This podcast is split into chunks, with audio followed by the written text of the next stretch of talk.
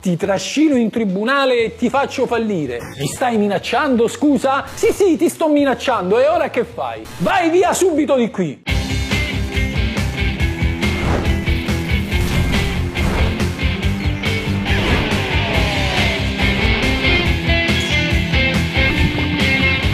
Questa è la legge!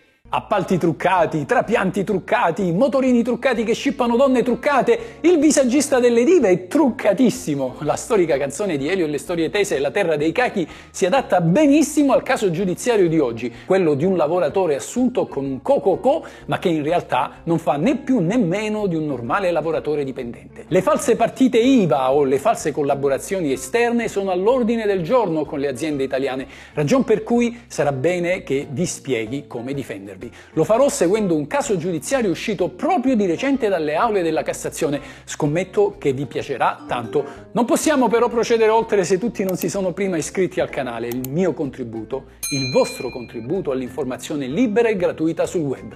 Tutti pronti? Stacchetto.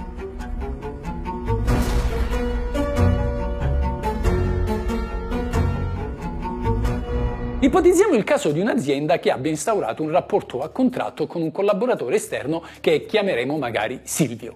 Il contratto viene rinnovato più volte finché Silvio si secca. Sentendosi al pari di tutti gli altri dipendenti, chiede al datore di lavoro Francesco di regolarizzarlo e assumerlo. Francesco per tutta risposta risolve il contratto comunicandogli il recesso. Il tuo è un licenziamento ritorsivo, lo hai fatto per vendicarti del fatto che io ti ho chiesto di assumermi. Sei un collaboratore esterno, non puoi parlare di licenziamento. A te si applica un'altra disciplina, quella del contratto, quindi stai tranquillo e siccome ho rispettato il preavviso, io sono in regola. La tua è una vendetta. Mi hai licenziato solo per evitare di assumermi. Ti ripeto, non puoi parlare di licenziamento perché sei solo un co-co-co. Ti trascino in tribunale e ti faccio fallire. Mi stai minacciando, scusa? Vai via subito di qui! Sì, sì, ti sto minacciando e ora che fai? Bene, ti denuncio. Sono io piuttosto a denunciare te e a chiederti i danni. Bene amici, se voi foste il giudice a chi dareste ragione? Scrivete come al solito la vostra sentenza nei commenti e ecco la soluzione.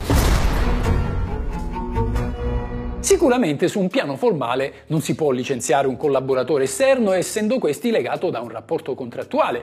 Tuttavia, se il contratto di collaborazione esterna dovesse nascondere un rapporto di lavoro subordinato per avere di quest'ultimo tutte le specifiche caratteristiche, il lavoratore può ricorrere al giudice affinché una volta accertata la simulazione, assimili la propria posizione a quella di un normale dipendente, con la conseguenza che essendo riqualificato il rapporto di lavoro da autonomo a subordinato, si applicherà tutta la disciplina prevista per il lavoro subordinato, compresa quella sui licenziamenti. Dunque è bene che il datore di lavoro sappia che se si avvale di un collaboratore esterno che invece andrebbe assunto, non può licenziarlo se non sussistono i requisiti della giusta causa e del giustificato motivo soggettivo o oggettivo. In altri termini, intanto si può licenziare un collaboratore che di fatto svolge le stesse mansioni di un lavoratore subordinato e adesso sia assimilabile solo in quanto vi siano motivi disciplinari o per ragioni collegate alla produzione o all'organizzazione aziendale. Come si tutela il collaboratore esterno? Egli deve innanzitutto trascinare in causa il suo datore di lavoro. Al giudice deve chiedere di accertare l'esistenza di un rapporto di lavoro subordinato.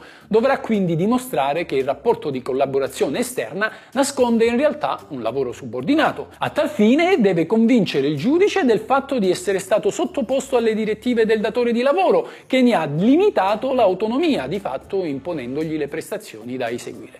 Insieme a ciò deve provare di essere stato sottoposto al potere disciplinare e di controllo del datore di lavoro.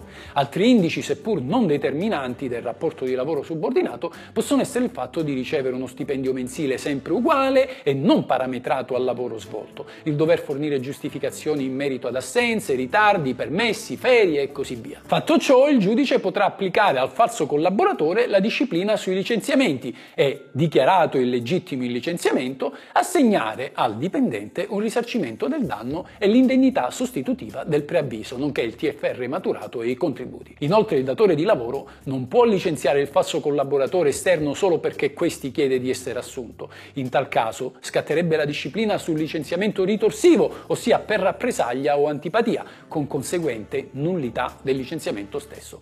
Quindi nel nostro caso ha ragione Silvio che vuol far causa al datore di lavoro contro il licenziamento illegittimo e ha sempre ragione Silvio nel dire che Francesco non può denunciarlo per minaccia. Il reato di minaccia infatti scatta solo quando si prospetta alla vittima un male ingiusto e illegittimo.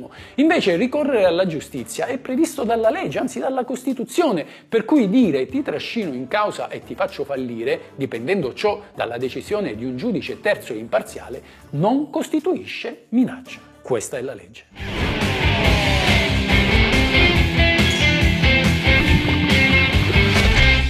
Questa è la legge. Questa è la legge.